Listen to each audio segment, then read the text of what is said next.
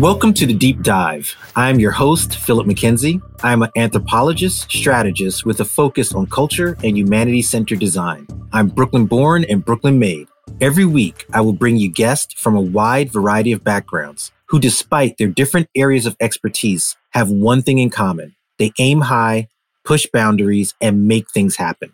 Their experiences drive insights. Today's guest is Faris Yakob, author, speaker, nomad, strategist, and co leader, co founder of Genius Steals. He's in New Zealand.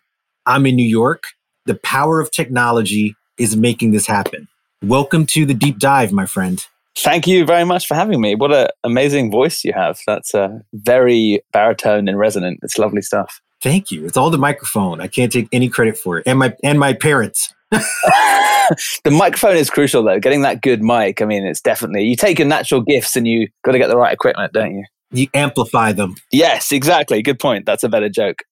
so, you know, you've had, you know, I, have followed you on Twitter for a while. You clearly have a presence not only in social media, but in the industry, the industry being marketing, advertising, what I'll largely call creative. But I want to get into some basic background to sort of frame the way how you've come to where you are right now in your evolution as a creative. And so tell me a little bit about just your very basic background and this nomadic lifestyle that you're living, because I think that is part and parcel of informing your perspective.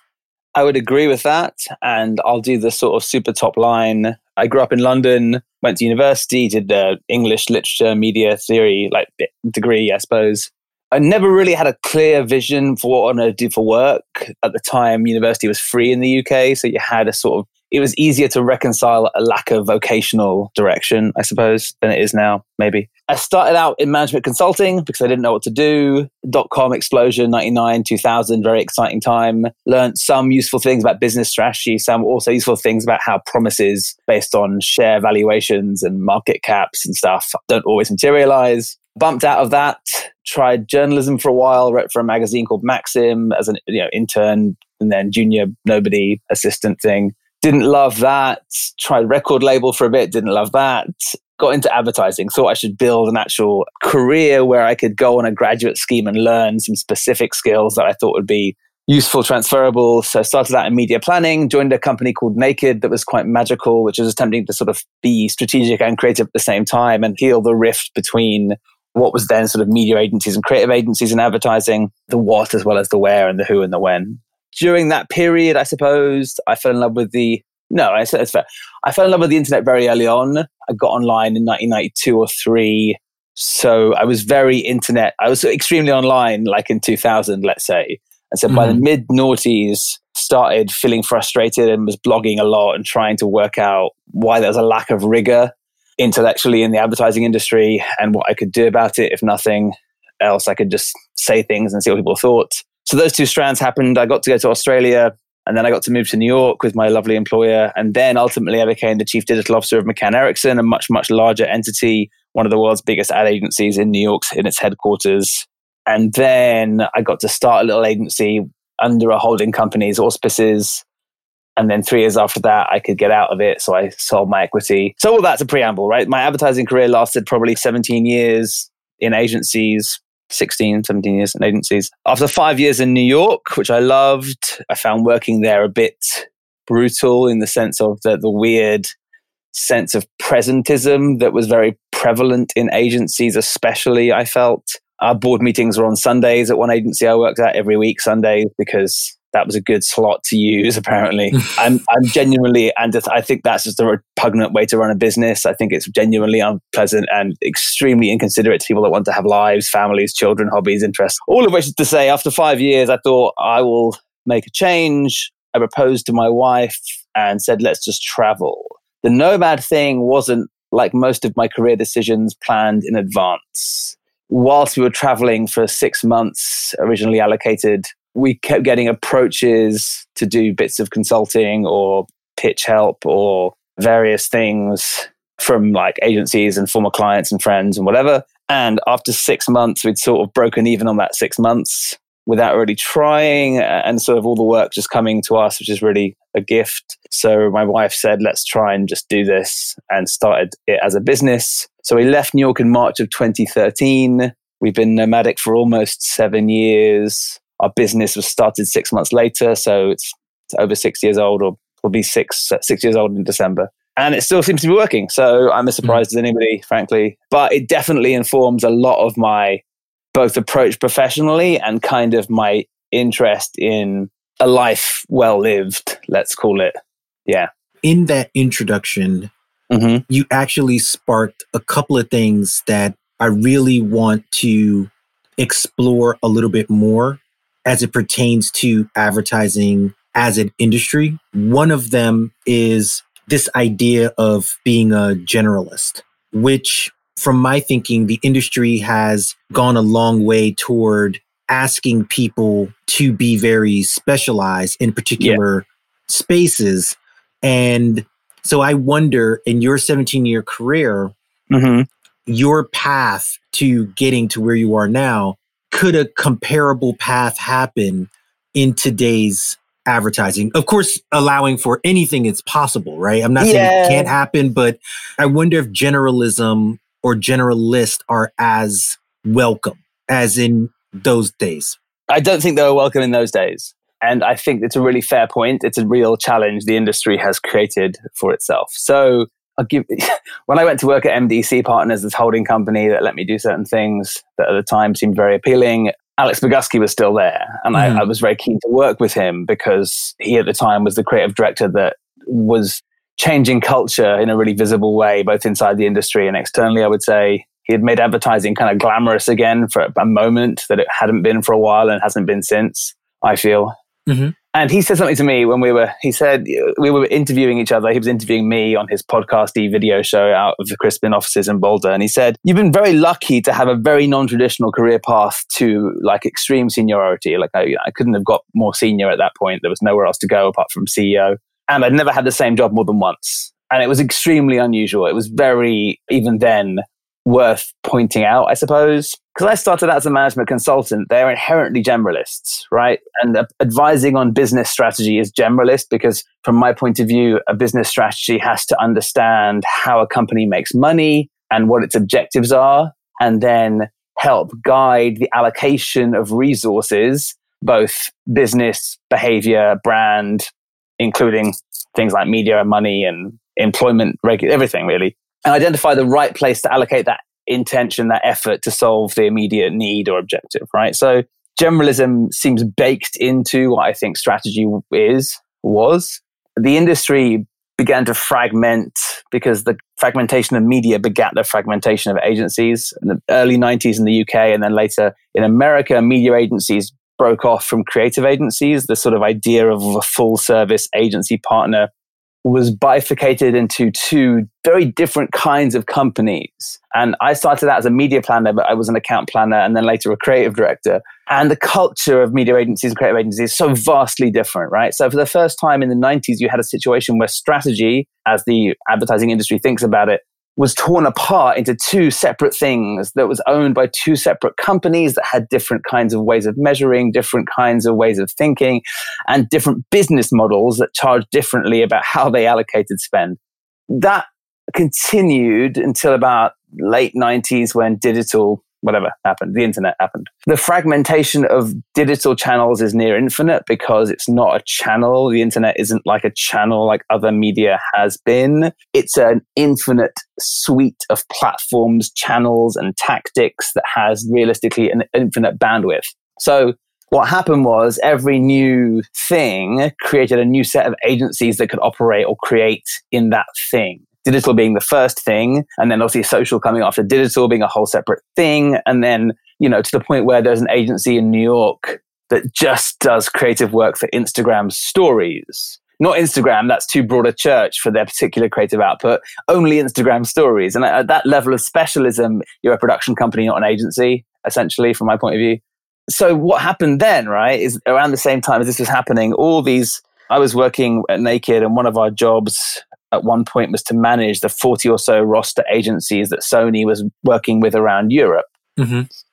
And when you have 40 or so agencies this thing began to happen in the mid 2000s where agencies began to create strategists. And the strategy role basically was to swim upstream like sort of salmon to help spawn budgets to their discipline.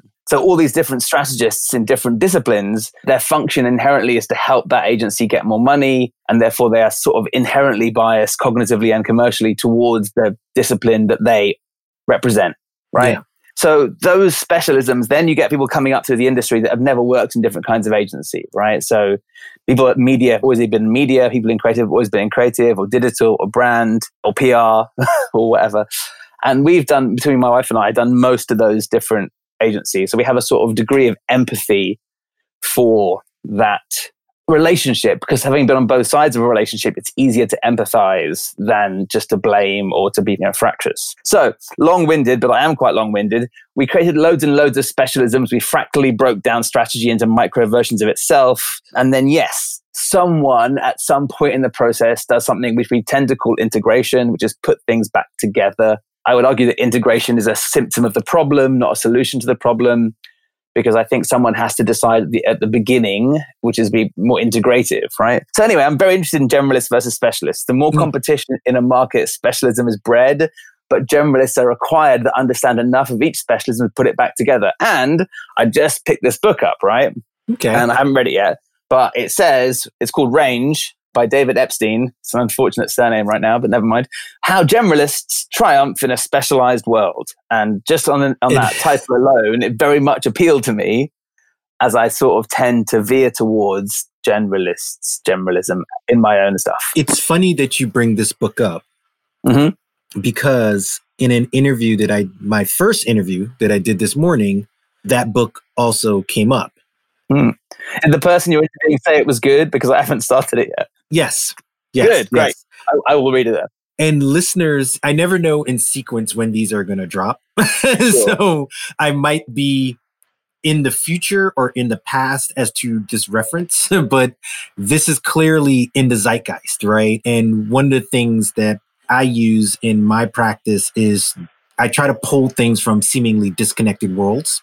So someone mentioning that book range in one context and then you mentioning now in another is just a reinforcement that there's not, of course, I'm not editorializing on how good the book is, but I'm just saying that there's something going on where we're having this conversation in the universe around specialty versus generalism. And when you mentioned this putting together and breaking apart, part of my background is in finance. I was a trader for many years. And what you describe in advertising and creative sounds very much like a standard operating practice in M&A in most large investment banks, right? We put things together in big mega deals, collect fees, and mm-hmm. then 5 to 10 years later when it all turns out to be bullshit, we break them up again, right? And yeah.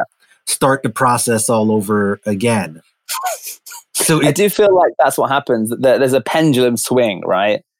Like everybody would love to be a polymath and be good at everything, but it becomes impractical the more deep knowledge becomes in each discipline or domain. And so it swings between like, I need experts, best of breed, a center of excellence, or I need like one throat to choke and it swings backwards and forwards. And, you know, consolidation is usually a bad thing for the economy and consumers, but could be seen to being a good thing for companies maybe and like at different points in their to your point, the pendulum thing, right? So yeah. in India, in India and other parts of Asia, most companies are highly consolidated. You know, Tata famously makes tea, trucks, telecoms, satellite television, consultant, their consultancy. consultancy. Yeah, they, they do everything, and they do it pretty well, from what I understand. I mean, yeah. I don't know, but their reputation is very strong in India.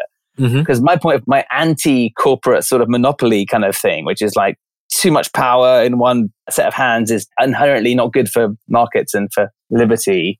In India, they're not at that stage. They're not at that point of the pendulum. They're like, no, it's great. We're very proud of Tata. They're a great company. So it, it does tend to move backwards and forwards. And I think it's because it's an unsolvable problem. It's more of a paradox to be managed than a problem that can be solved. Yeah. And the piece I wanted to jump on before I lose it. Yeah. Even though I think like we're going to come back to this, is when you talked about this desire to blog and communicate and share mm-hmm. ideas because of what you saw as a lack of rigor within advertising that instantly triggered in my mind that our desire for measurement, our desire to quantify within mm-hmm. the creative process has taken the place of what I'm assuming you're thinking about as rigor. Like rigor to me is an intellectual exercise. Yeah. As compared to what I find when I'm in conversations is people relying on flimsy quantitative and data driven measures. Yeah. That's masquerading as rigor. And maybe I'm giving more of my point of view, but I'm curious as to when you highlight no. rigor, what you mean by that term. Yeah, okay. So I agree with what you said. I think the ability to create metrics isn't the same thing as being rigorous. It just looks like it if you don't know how digital stuff works, I think. So let's start at the beginning and then get to that, I think. To me, rigor is having a semi cogent model for how what we do works. Like, unless you have some kind of cognitive sociocultural model for making better advertising, then you never get to improve your advertising except on gut instinct and hoping for the best. It seems fundamentally unstrategic to me to make multi billion dollar decisions on intuition of people that like making 30 second pieces of film or otherwise, right? It doesn't matter. That's not robust business recommendations. At the same time, the tyranny of metrics or, or, kind of management by metrics is equally facile because you can't replace intuition and like critical thinking and human judgment by sets of metrics that can always be gamed, right? Any kind of metric based management protocol is inherently subject to Goodhart's law, which says that when a measure becomes a target, it ceases to be a good measure because all the incentives in that system get messed up. Equally, a lot of the metrics that we see are later, let's say, uh, proven to be not true, right? There's a lot of opacity, especially in the digital marketing ecosystem.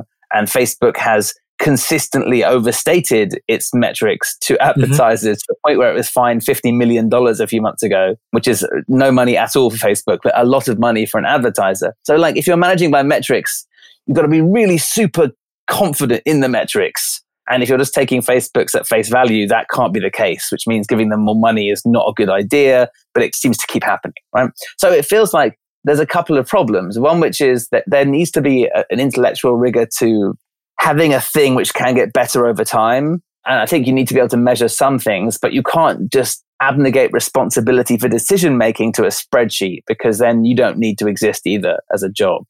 That conflict or that conflict isn't the right word because I don't think they're actually fighting with one another, but we can lean into that because I don't have a yeah. better word right now. I often am challenged by that. So I'll use myself as a personal example as someone who mm-hmm.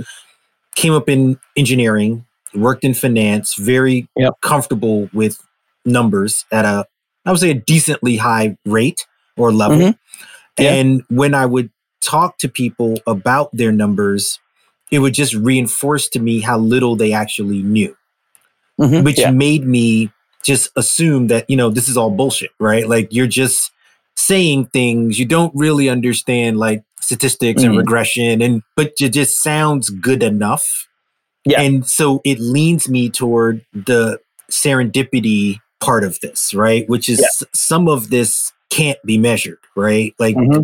how we feel about something, we can give assertions and lean toward things, but when you're in love, you're in love, right? Like who can tell you otherwise? yeah, and it's inherently a subjective phenomena. So what you described as being in love, it's impossible for me to know if it means the same thing to me or not that's why we have literature because and everything else that's art because we're trying to express something which is inherently unexpressible it requires a translation from mm-hmm. experience like the qualia of experience to media or writing or whatever right so yes i think that if you've been in a financial background i think i have a friend who works in the city or works in banks and now is slightly different but he told me this story about how the high frequency trading people had to mm-hmm. sort of shuffle, they sort of slightly shuffled out of advertising a little. I mean, of finance, the Flash Boys thing. People changed the parameters, and the it's still, I'm sure, it happens. But and he said he saw some of the guys he knew from the high frequency trading days a bit later, and he asked them what they were doing, and they said they moved into advertising because no one there understood anything about business, money, or numbers. And uh, I thought that was very entertaining. I think, however, that was a while ago. I think particularly media agencies, which are the let's say, the more numerate side of the left brain, right brain split in advertising, creative, and, and media, which is whatever. The more numerate side has become much more sophisticated over time. They've had no choice. And they're sort of competing with consultancies and trading platforms that require some elements of that. And, and it's sort of just it's a combination of technical and numerate literacy. But yes, I think there's challenges in both bits, right? The numbers can be robust, but how did you get the numbers? And that's a technical problem a lot of the time. And that's the interesting analogy to talk about like that kind of high frequency trading. Cause I, I was mm. a trader and right. I agree with your friend's assertion that from business school on, it was sort of like, oh, the marketing kids, they're easy marks because they don't really get yeah. the numbers. But I will say this that people like that shifting into advertising to me is exactly the challenge, right? In yeah. that they're taking the same gamification of numbers and insights and now plugging them into a different space. So I, I always use this story of I watched Enron when I was trading go from yeah a hundred to zero, and mm-hmm. we recommended it all the way down that road. So yeah, numbers are kind of I don't know. These people are supposed to be the experts in it, and they they don't really care.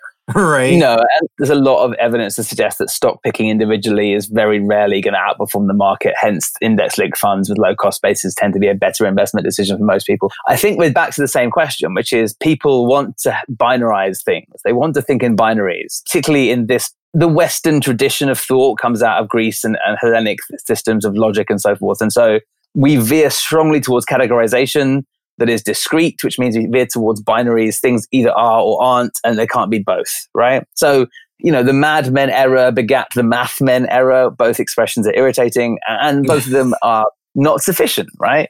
We talk about this a lot. These, these are naive binaries that we create for ourselves because one bit of the industry wants to sell one thing and one wants to sell the other. I'll give you an example. All these naive binaries, as soon as you smell a naive binary, it's this or that. Nothing in the world works like that. Nothing at all exists in the world that is binary with the exception of binary. Nothing else is like that. Everything else is spectrum, continuum, mm-hmm. gray, confusing, complexity, right? So as soon as you get established with like, so the canonical one in advertising that I think covers this is like the art versus science debate. Mm-hmm feel like science is inherently about measurement, right? Science is empiricism. You have a hypothesis, you try something, you see if it aligns the hypothesis. If it doesn't, you have a new hypothesis, right? That requires you measuring something. Otherwise, you're not really doing science, right? Now, this idea is not new. This comes from 1923. Claude Hopkins wrote a book called Scientific Advertising, which pronounces in its very first paragraph that the problem of advertising has been solved. It has been rendered unto a science. And he goes on for the rest of the book to talk in very vague anecdotal terms about things that don't seem like science at all. But the bit of science he's talking about essentially is optimizing response rates on coupons in newspapers by mm-hmm. changing the copy and doing multivariate A B testing across different executions. Fine. That's fine. But what he says is it's a science. And there's a reason he does this, right? Because he was not a scientist, he was a copywriter and he was trying to sell his agency and his belief system to clients and the world. And what does science give you? What's the one thing that science gives you that art can't? It's prediction. The whole point of science is that I can make robust predictions about the future. And so everyone was like, yes, now I can predict if I spend X, I will get Y in advertising, direct coupon, print media. So then in the 60s, another guy turned up and he went, this is all nonsense. This is rubbish. And he said, I warn you. And the, and the language is important because this guy was also a copywriter. He said, I warn you. I warn you not to be fooled into thinking that advertising is a science. It is inherently persuasion, and persuasion is an art. Now, this was Bernbach, right? This was Bill Bernbach before he left Grey to start at DDB. His memo to Grey in 1957 or around then said some of these things. And he said, look, we must prove to the world that good art and good writing and good taste can be good selling because he was a copywriter and he was trying to sell his agency and his ideas and he wanted the creative to be the final decision maker in any advertising decision right? Famously that thing with hertz his contract with hertz the client was like we will never know as much about car rentals as you you will never know as much about advertising as us. And ultimately, the creative director becomes the subjective decision making kind of figure thing. that's equally biased and equally flawed, right? You can't just say, oh, it'll work. Well, that's not reliable. I can't make multi billion dollar decisions on someone's intuition. That's a terrible way to run a business. So the binary is naive. You need both, and you need more than both. They are both necessary, but not sufficient. There's other pieces that have to come into that equation. Yes. And this, we diverge a little bit from the nomadic piece but I want to oh, yeah. come back to that only because I want to talk about this idea of curiosity yeah. and this idea of balance because I think that is maybe part of what's needed to push back against this capacity for binary, right? The yeah, more sure. curious you are, perhaps you're willing to entertain possibilities that others might not. So tell me a little bit about you know your respective journey along that path of yeah. curiosity. So we've always been very keen to travel. That was clearly a big part of our life and how we spent our time. Even in new york we were traveling quite a lot. It occurs to me that habituation is humanity's greatest strength and its most obvious kind of attack weak point if you like. Zero day exploit or something so your brain is really good at patterns. If patterns repeat often enough, it just chooses to ignore them and gets you to work without you knowing how you got the train or the bus or whatever. Mm-hmm. You don't remember driving often because your brain isn't really paying attention.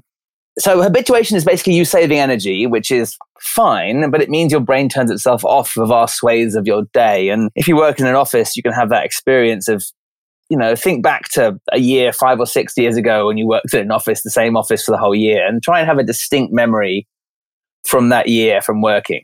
It's really hard to do because every day is self similar. You're in the same place, you go to the same place, you're in the same meeting with the same people and the same clients, and your brain just goes, Got it. I know what's happening. Don't worry about it. Right. So, novelty is very good for waking you up from that problem. Finding novel stimuli, novel contexts, novel clients to work on, novel countries forces you to stop relying on autopilot and think again and see again and you know find those things. At a certain point, too much novelty makes your brain very tired. And so a bit of habituation goes a long way. Again, it's not binary, hopefully not anyway. So we have found it very valuable in terms of just creatively and just you know cognitively refreshing our minds it also means you we're constantly seeing stuff right i'm constantly seeing ads in other countries and thinking about how they work thinking about how other how brands that appear in one market, you know, analogs of those brands will appear in other markets pretty soon afterwards. And the same commercial evolutionary niche seems to exist. Somebody will fill it, you know. And, you know, the cognitive load part comes with costs. Managing our life is a hugely complex endeavor. But I feel like it gives us a kind of breadth that is very hard to replicate. When I was checking out your newsletter, in anticipation of this conversation, but also just generally, because I, I try to read a ton, is an anecdote around yoga and mm-hmm. being open to teachers. And I think in that particular moment, there was a, a choice of not even, I guess, a unit, unit way of looking at things. Like it's kind of my way as the teacher rather than being open to other paths. So I'm, I'm curious how does one stay open mm. to that sort of experience, particularly when you're in a space, whether it's yoga or advertising, where people are looking for methodology, right? They are looking to yeah. customize a, a way of doing things. So, okay, in that instance, the person was teaching a specific flow, Ashtanga, which is basically vinyasa, but the more hardcore version of it. And the same set of poses can be taught in a million different ways. And so people uh, like to say things like there's no process for creativity. I'm like, well, that's not true. There clearly is. Because at a certain point, someone has to ask you to do something, and at a certain point, you have to have done something. So that's a process. and usually, what you'll do is if you're trying to have an idea, is look for inspiration. So that's a process. And it's a process which suggests strongly you have an inkling of how creativity works which is it, one cannot invent without inventory. Like your brain doesn't generate stuff out of nothing. That would be a nonsense statement that makes no sense. Mm-hmm. It's like saying you're God. It's unbelievably self-aggrandizing garbage. And, and it, like, I created something from nothing. No, what an absurd thing to say. Of course you didn't. you are the sum total of all your experiences and all the media and content and ideas you have consumed. And in between the intersections of some of those things, new ish ideas, or at least new to you, will manifest when several different ideas trigger themselves in your brain at the same time. All right. So there's always a process and a methodology. Now, when you get to these highly trademarked multi stage processes, right? you probably have got to a place where you're trying to convince someone too much. You're trying to pretend you're a consultancy. And if you're a consultancy, the first thing you learn is you take a service and you productize it. Mm-hmm. Or you take a product and you servicize it, right? So you, you have to make it look like you're doing a number of very complex things to charge a lot of money for them. And so, again, in between the two points is totally like, it's always a process. There's, there's always a process, there's always a model. You can't think without models. Like, that wouldn't make any sense either. You're thinking in words, that's a model. Your language system is a specific model. Your context, it, it, all these things are models, right? So, however, if you abstract any set of processes to a certain point, like a strategy process from an agency or a consultancy, they're all basically the same, mm-hmm. which is there is a thing. The thing is probably a problem. That problem is really usually I want to grow or make more money as a business. Those are the kinds of problems we tend to get tasked with in advertising, consulting, law, every other professional service. That's the kind of problem we mean, which is an opportunity, a desire, a future state, which is different to the current state. And they want some way of getting to that future state, be it with an ad or an app or uh, infrastructure or IT, whatever, right? That's the beginning of it. Then a useful, a robust strategic process, at least, will do something like digest all the relevant information as fast as you possibly can. Ideally, all the stuff that's been written elsewhere, all the reports, all the pre existing work, other solutions that have been tried and failed or had success and why. And then, to your point about earlier, you'll then look much further afield. Because if all you do is that, you get locked into a sort of narrower and narrower box. And then what we would do is look for patterns elsewhere, right? Which is to find interesting solutions to a problem about this, look at something that's not like that and see how they could be coming together more, right? Where's mm-hmm. the, the fit? The most famous examples are, you know, probably not true, but taking something from one domain and putting it somewhere else makes it creative almost immediately, which is like, yeah. you know, the guy who invented Velcro had those burrs on his pants and thought, I'll make Velcro. which is it's the same thing, right? It's, it's, a hook and a base kind of arrangement of, of these yeah. things, and I can do it. So it's not that methodologies are bad. I think again, creativity. People are everyone is creative. Some people are better at doing it naturally than others and often they won't be aware of how their brain is doing it. But then you're not really aware of how your brain is doing anything. So that shouldn't be a barrier to understanding that it's doing something and not you just magically had an idea. and you mentioned this within that frame of that particular question, yeah. this idea of something being familiar, right? Mm-hmm. And so you're not just generating something out of nothing because our brains need to have, or the way in which we process needs to anchor at some point of familiarity. But, yes. But yet one needs to go in a different direction, right? So maybe yeah. hip hop has roots in spoken word and jazz and, and different things of improvisation, mm-hmm. but yet mm-hmm. comes along at a particular cultural time and yeah. takes a seeming leap forward right? Did Grandmaster Flash and Afrika Bambaataa, did they know all of this 30, 40 years prior? I don't know. I can't speak to that. But how do we account for, or it sounds like those sorts of yeah, examples okay, yeah. yeah. give us these leaps forward, right? Where they link, but they go yeah. So in another There's direction. a couple of ways of thinking about this. One which is it's called Maya, most advanced yet acceptable. It's a design thing that I forget who wrote it. But the idea is that if you make something really, really new, people have no way of understanding it, no frame of reference. It scares people, or even they just don't get it because it doesn't make any sense, right? But if you get do something a bit new with enough familiarity that you sort of understand what they're doing, but it pulls it in another direction, that's where the sweet spot tends to be for creativity, right? Um, the same is true. Like a, a dash mm-hmm. of the familiar makes the strange palatable, but without the strange, it's boring. So with hip hop, and I think this is an interesting point. I mean, so we often look backwards and judge the significance of someone's creation based on its later success. to your point, hip hop appeared at a moment, and hip hop is beyond a musical form. If I understand, it's a cultural form. It's all kinds of different things intermingled around the 80s in Brooklyn, yeah. and technology that allowed you to do certain things, and parties that were certain kind of context, and a desire to take a break and play it longer so you could break dance, and all that kind of thing, right? With media ideas or like any kind of yeah, I would I would argue that music is a media thing, and that different genres of music are like typologies of music. They are formats. Rock was a format that, you know, came from a place. It involved some of the constituent elements of other things. And then it, at moment, amplification allowed you to distort or push machines beyond what they were supposed to do and create a new kind of thing. When typologies form or genres in music terms, sometimes they become so defined that then people can then go and make more of that thing. Right? like in dance music when I was growing up, there were mm-hmm. subgenres that were so niche. People would try a thing, like I believe speed garage existed as a uh, a musical genre in, in, you know maybe 1997, and I think it referred to like three songs, maybe two songs, and it was like it's not working, it's fine, listen something else, you know, and it, you know maybe it was a missing link between UK garage and American garage that led to dubstep and trap. Maybe it was, I don't know. But if uh, it's only when the form, the genre, like it's a sonnet or it's a, a thriller movie, or it's uh, the novel, or it's hip hop. It's only when that, that form becomes solid that we can see the sort of progression, right? The rest of the time, it's experimentation. It's just, I tried this, yeah. I smashed it in with this, didn't really work. Great. Well, yeah, good luck to you. Yeah, it, it's, I, I feel that way about, you know, free jazz.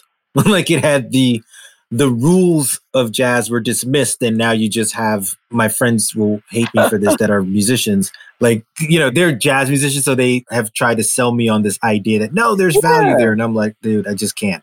Like it just sounds like a lot of noise because yeah. the having no rules it's not and, and it's not a good it's not a good creative brief like, you know, as Ogilvy apparently once said, give me the freedom of yeah. a tight brief, right? If you can do anything, your brain is like, well, what am I supposed to do?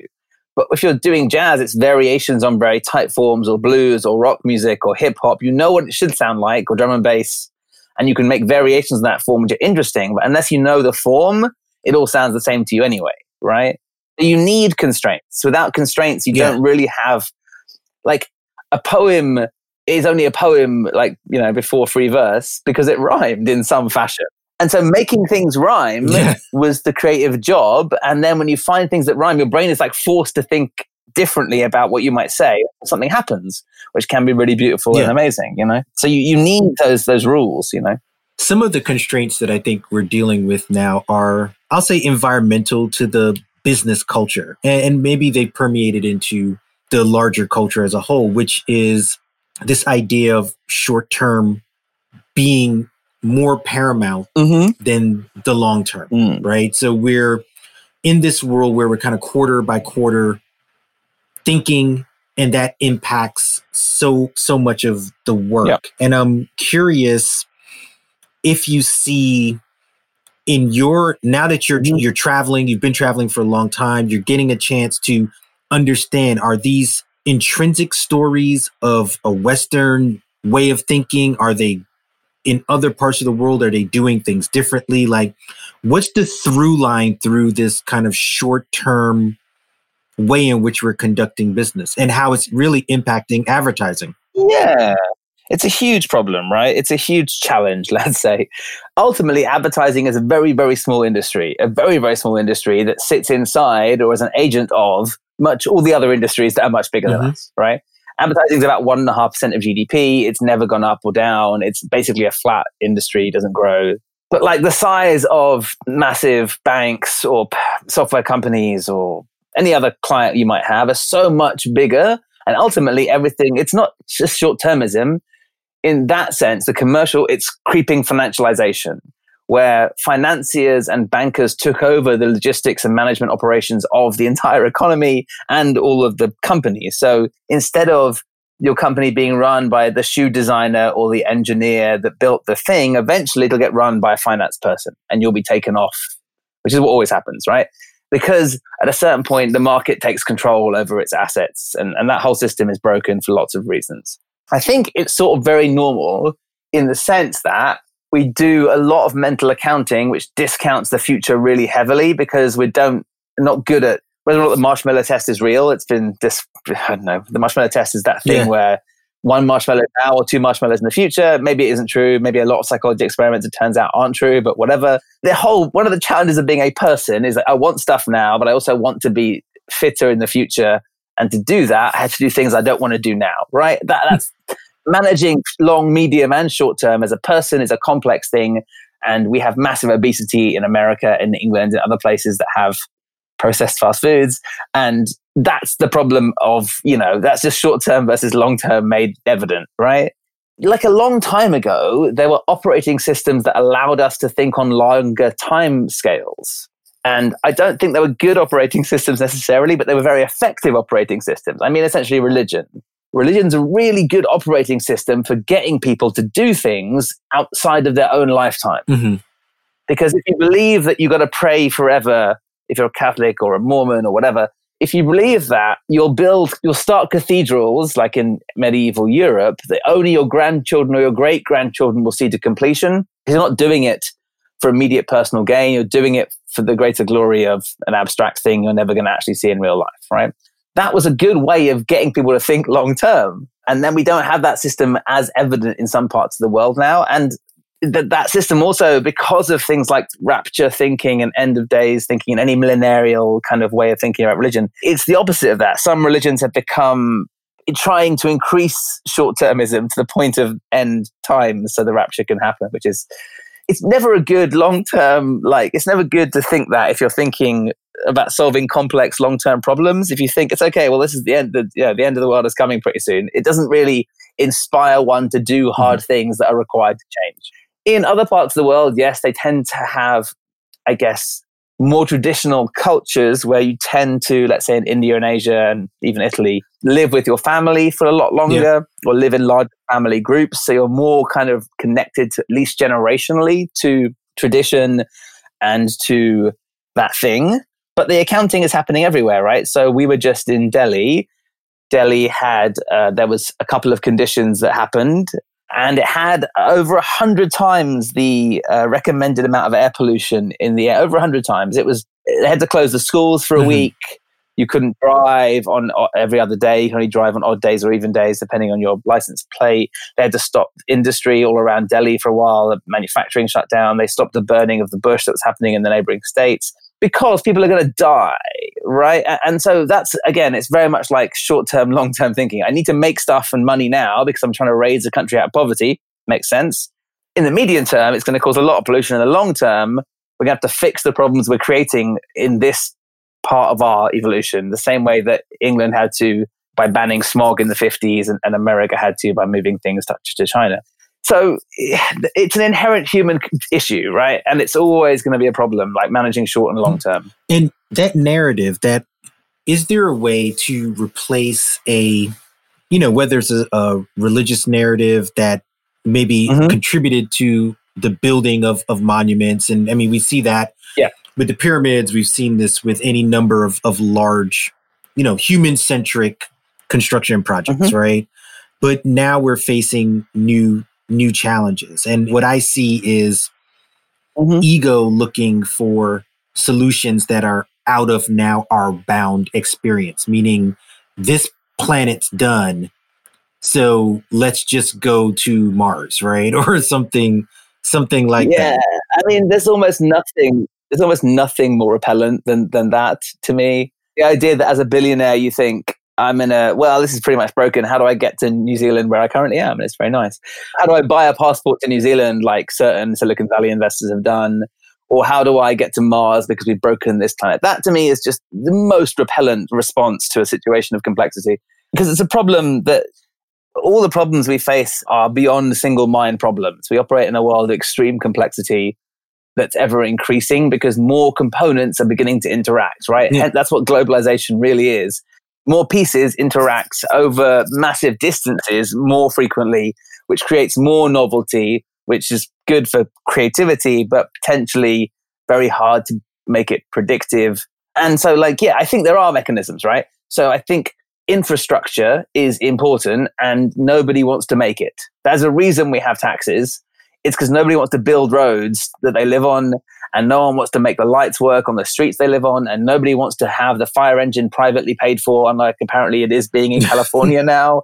And they only protect places that they're in. Yeah. Only, this is apparently a thing. If it's a private fire brigade in California where they only will protect places that are insured by that people, and I'm like, that's just a garbage way to run a world, right? So taxes are a, are a, mechanism for doing this, right? Redistributing to the longer term. However, when governments get caught up in the same cycles and financialization as businesses, we have a challenge. So the New Deal famously was a massive infrastructure project that was designed to make America fit for purpose and rebuild spirit after a big collapse in confidence of the what was then a financialization problem, right? So I think governments are the mechanism. Unfortunately, they seem to have mostly decided that free-ish market economics is a better way to solve problems which it doesn't seem to be. Yeah, and that's a story, right? Like I think, and and that's what I I really when I think about the world that we have in terms of branding and economics, I agree that yes, if you think about advertising, that the world is smaller than competing industries, but at the same time, yeah, that interconnectedness of telling stories, reinforcing values, pulling out cultural norms, yeah. and then disseminating them is is very much a part of the brand work that all of us have been a part of, right? 100%, 100%. I mean, it's not like there's any kind of moral high ground I'm trying to oh, claim yeah, yeah. here. It, it's, I think advertising is the lubricant of capitalism, right? That's a nice way of putting it, in my opinion. I would prefer not to think we create emotional illnesses in order to predate on them to sell makeup. Because, you know, in India it's lightning yeah. cream and in America it's tanning cream. They're both basically telling you whatever you are is not enough Anyway, I'd rather not think that way personally. It doesn't make me feel good about myself. So I think it's more of a lubricant of a system. Yep. I think, however, one of the challenges is it's a sleight of hand to say it made money, therefore it's good. But that sleight of hand happens all the time in business. You'll see it. Like, is this good design? Well, did the product, was it successful products and did I get loads of money in my IPO or from investors?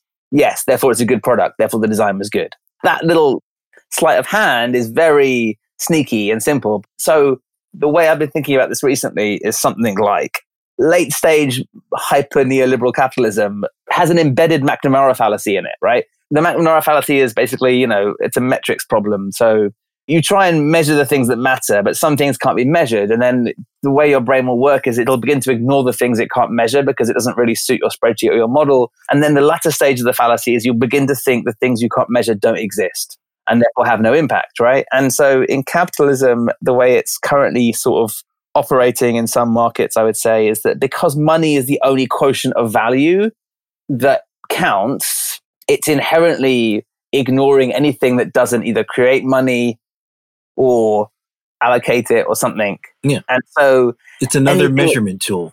Yeah, exactly. So, yeah. for example, it also institutionalizes all kinds of power systems, not to get all Foucault on you, but you know, like historically speaking, like social labor, parenting, uh, looking after elderly relatives, teaching, being a doctor in most countries.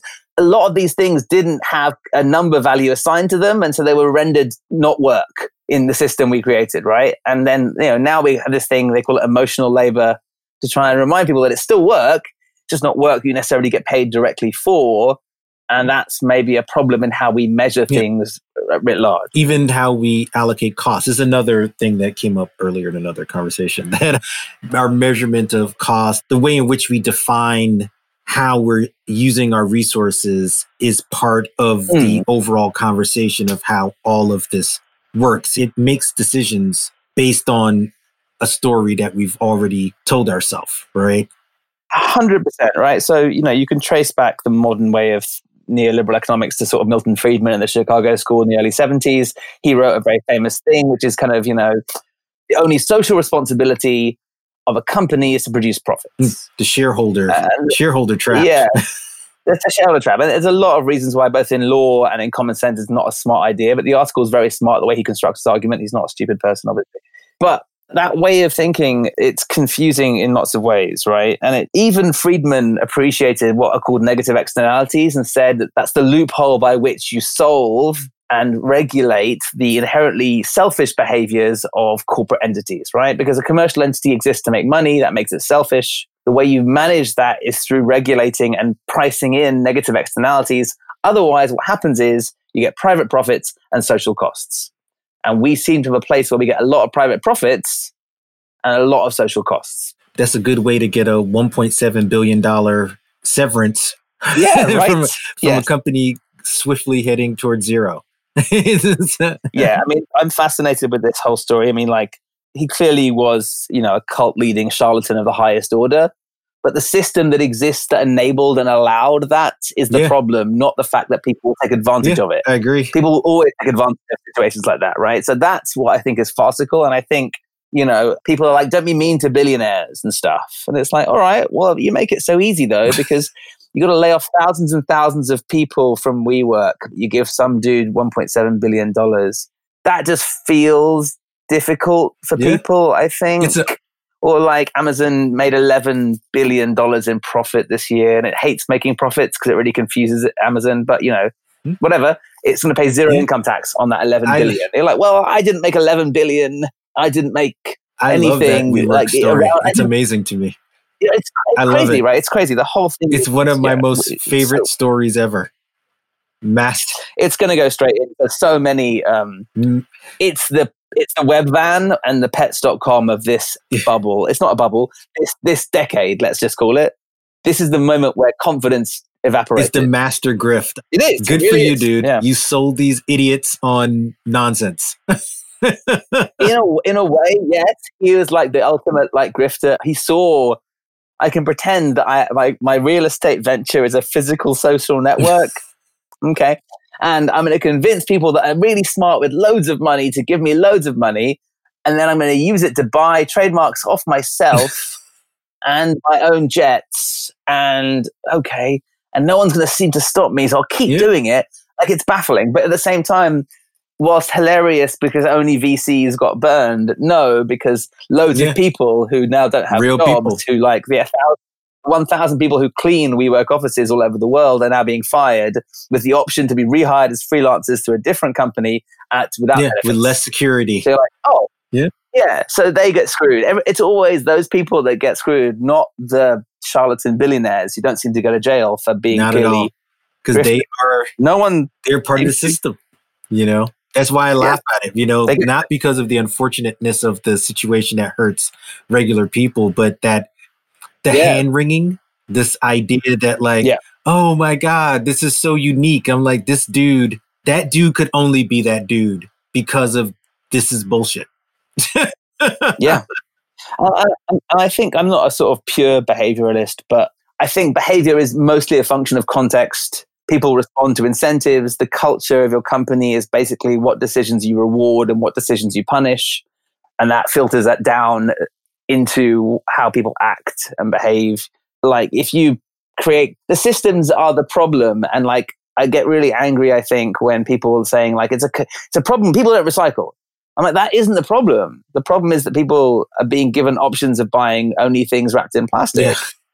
And then you're blaming, and then you're blaming them for it. But like, well, they're busy. Most of them don't make any money and they're very tired. Asking them to also solve the problems of pollution and plastics by not having straws just feels fundamentally uncool when people being paid billions of dollars could maybe allocate some of their thinking to solving it exactly. Instead. Systemic problems shouldn't lay at the hands of regular people. Uh, exactly. Yeah. I think so. Yes. I want to jump into. Um, we have two segments that I always do on the show. Cool.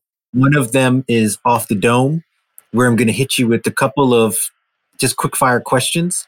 Cool. And you just hit me back with your first first response off the dome, a little hip hop homage. Okay, love it. So, um, the first one is your traveler, hotel, hostel, or Airbnb?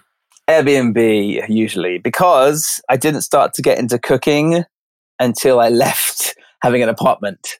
And so now having a kitchen is a real gift. So actually, we number one to be staying with friends because I find that to be a very valuable way to spend like you spend a week with somebody. It's very different to seeing them for an evening. And I, I have found that our relationships have got much deeper and richer when we have had the opportunity to stay with friends for a period of time like that. Then Airbnb, if I have a long period of time, we're staying one right now. our lovely hosts are in the garden doing some gardening and we meet some nice people that way, or we get our own apartment, which is nice. But then for convenience, if it's a client thing and it's fast in and out, then hotel. So, yeah. Fair enough. Now, I want to hear from you. What is one of your best or most effective grounding tools? What do you use to kind of process all of this as you move and travel your relationship, your work? What's yeah. an effective grounding tool for you?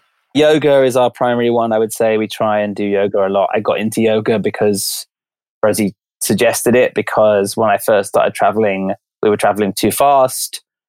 And I was still working through some uh, things from my time in New York. And I couldn't sleep for a long time. And it was all a bit broken. And I couldn't stop being anxious and all that kind of stuff. So, yoga really helps with that. It just takes a while, like anything, to get into a practice where you can calm yourself down. We do do some meditation stuff, but not religiously. But like those sort of going to bed things are really helpful for us. Yeah, I mean, it's, it's, it's simple stuff. Like it took me a long time to accept this fact, but like my body, my brain needs constant work and they're related ideas. And by the time I hit 40, it was already getting too late to start exercising, but you know, I'm working on it. So good job. In my theoretical question, moving around, nomading is now mm-hmm. banned. Greta has won. Okay. There's no more travel. Yes. What's the one place that you would want to make your home? Oh, gosh. We get asked this question quite a lot. And a couple of things I'm going to say before coming to any kind of conclusion here. But first of all, gotta love Greta. She's wonderful. I really do. Just because she's so clear and such a brilliant speaker and communicator and, and you know, wonderful. People do. She's awesome. She's awesome, yeah. People do call me out for this quite a lot. Like I fly once or twice a week. That's not good carbon footprint wise. I accept that. Mm-hmm. The only three things worse than flying are having a kid, having a house, and having a car you drive every day. I don't have a kid, I don't have a house, I don't have a car. So I think it balances in, out in the wash. Although, yes, it'd be better if I didn't fly all the time. However, I've made other choices that restrict my emissions and carbon footprint. So that's one thing. But let's just say uh, eventually get a bit tired. I would love in an ideal world to to do like seasons, like quarters maybe, in different places. I'm currently very in love with Auckland because I'm here and I like New Zealand and my mum's a Kiwi, so I have a passport to this country, which is useful and awesome and good. I'm very fond of America. I think America is the most ridiculous place in the world and the most interesting sometimes. And Rosie's family is there, so there's always going to be a part of us returning to America. I probably, I'm not sure, probably Nashville. I do like it there a lot, but other places too. I'm very fond of Mexico City as a sort of base because it's extremely cheap and extremely vibrant. And I think that would be a good place to build. But, and here's my get out clause the place is sort of irrelevant some ways because what would make me want to stay in the same place or us would be kind of trying to work out how to establish a community of some kind that worked in a place, you know, or I don't know exactly. I think it's not really about the where so much as because we're going to travel for work anyway, right? So if it's near an airport, that would be convenient. Okay. But if we get anywhere, then it's like, where are all your friends? And that's the problem. All of our friends are just cast to the nine corners, you know? Eh, there's some in London, there's some in New York, there's some all over America because you know how working in America works. People move a lot for jobs. They do. It's more, I think, about bringing people back together and trying to find opportunities to do that. Okay. And I guess somewhere with clean air would be very good. I'm asthmatic, and so I'd prefer that. That would be great. All right. Perfect. Perfect. The last segment I have is called The Drop. Okay. And the drop is just a recommendation that you can share with our listeners, and that can be anything. Okay. I have one as well. I'll go first. Cool. Because mine's just a book, not just a book. It's actually a great book. Mm-hmm. And it's called The Age of Surveillance Capitalism. Yeah, great. Um, Professor Shoshana Zuboff. I read this actually earlier in the year, but I've been coming back to it repeatedly since I made that first read. So that's my drop. Mm-hmm. And what's yours, my friend? I'm going to cheat because, you know, I can. We do this every week, twice a week with our newsletter. It's called Strands of Genius, Strands of Stolen Genius. So we refer to all kinds of things, podcasts, articles, books, art. You can subscribe at geniussteals.co slash subscribe. And I guess the thing that we've been finding very valuable of late a lot is that the Calm app really been enjoying the hmm. Calm app. It's a meditation app, but the bit I'm really into at the moment are sleep stories, which is like stories, like bedtime stories for adults, which sounds infantilizing, but it's absolutely wonderful. I'm a big fan. And as a way of saying, okay, it's hard to turn your phone off, or it's hard for me to stop tweeting and go to bed and just read a book because I start reading a book and I want to tweet things from the book. And mm-hmm. I'll read a comic book on my phone, but then there's always Twitter there. So it's a really good way to say, okay, I'm going to put my phone down, play the app, and uh, you know make that transition consciously towards going to sleep. So I found that very valuable. Awesome. Awesome. Brother, this has been great. Thanks for having me. It's been a pleasure having Faris Yakob join me on the deep dive. We discussed the current shifts in the advertising industry, how novelty can be a creative boost, and how a nomadic lifestyle can break you into new creative territory. We also challenged the notions of binary thinking, art versus science, generalist versus rigor, and so much more. You can listen to the deep dive via Apple Podcasts and our website, thedeepdivepod.com. Download, subscribe, listen, and share. If you like what you're hearing and enjoy what me and the team are putting together, then leave us a review. We'd love to hear from you. You can follow me on Twitter via Far Flung Phil. To all my listeners, wherever you are in the world, wherever you are in your life's journey, I thank you. See you on the other side.